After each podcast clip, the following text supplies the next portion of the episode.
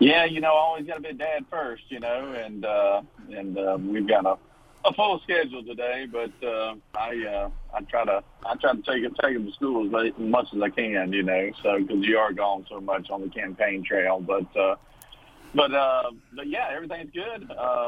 Campaign's going well, and I appreciate you having me on this morning. Absolutely. Let's jump right into the deep end of the pool here. This news of yesterday is still a huge thing today, especially in light of Georgia, some legislation that you helped pass, anti-abortion legislation here, the backdrop, the big national conversation about what may or may not be a Supreme Court ruling on Roe versus Wade. How do you unpack all that as it relates specifically to Georgia and our anti-abortion legislation?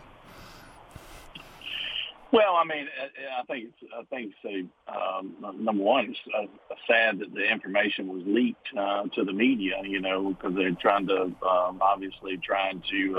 politicize our Supreme Court, which is, you know, obviously the highest court in the land, should be unbiased and definitely should not have their decisions leaked to the media to try to.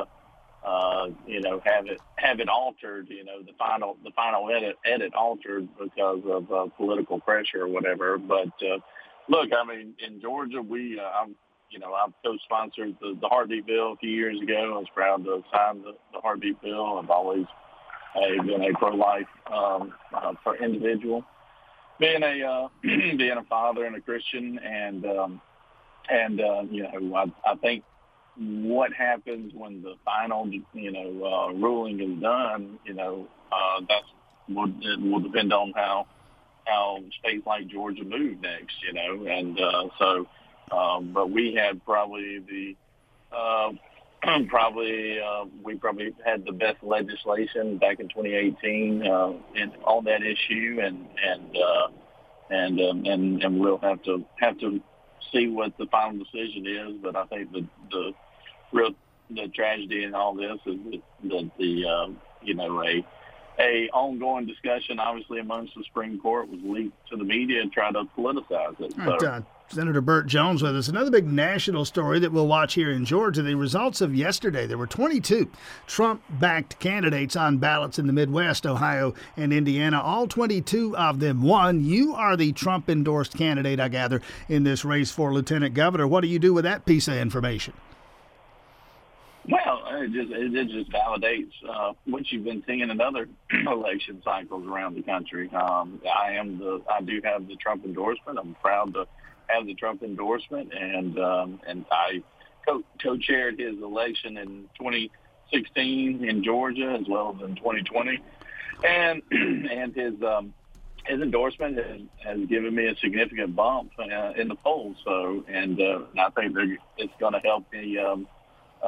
It's going to help me as well as me going around and selling myself to the constituents here in the state. When on May 24th, I'm leading polls. I've got a double-digit lead in every poll that has been taken, but maybe an exceptional one. And look, I feel good about where we are right now, and planning on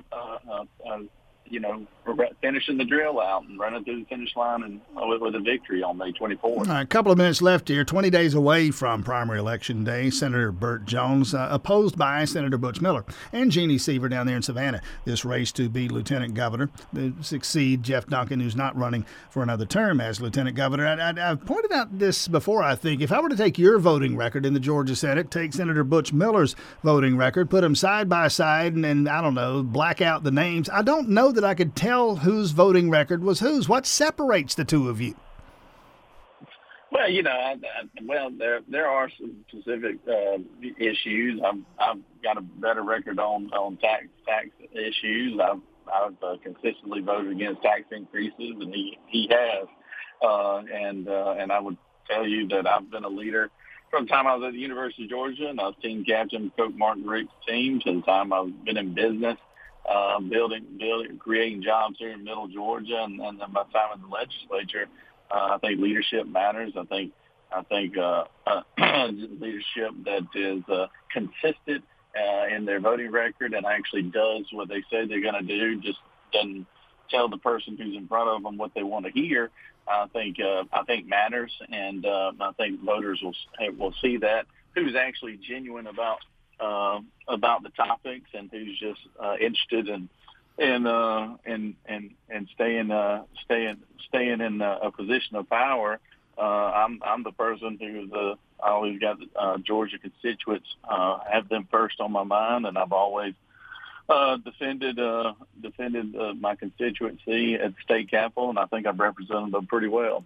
And again, State Senator Burt Jones, candidate for lieutenant governor in the election, 20 days away in the early voting that began on Monday, continuing today. Finally and quickly, mention the third candidate in that race. That's Jeannie Seaver from down there in Savannah. Obviously, the math means that there is the possibility of a runoff. How quickly you keeping any kind of powder dry in anticipation of that, or you think this thing ends in 20 days? Based on the numbers that we're seeing right now, like I said, we've got a double-digit lead. We're going to keep working hard. We feel like we'll finish it out and win outright on the 24th. That's what we're planning on doing, and that's what our goal is. And I think that's at this rate, we're on track to do just that. Early voting has been outstanding, and I think that I want to encourage everyone who's listening to go ahead and go vote. Go ahead and go vote early . But we feel good about being able to finish this, becoming the nominee after the 24th. All right, Senator Burt Jones, best of luck out there. Get those kids to school. We'll talk again soon. Thanks for your time this morning. Okay, appreciate it now.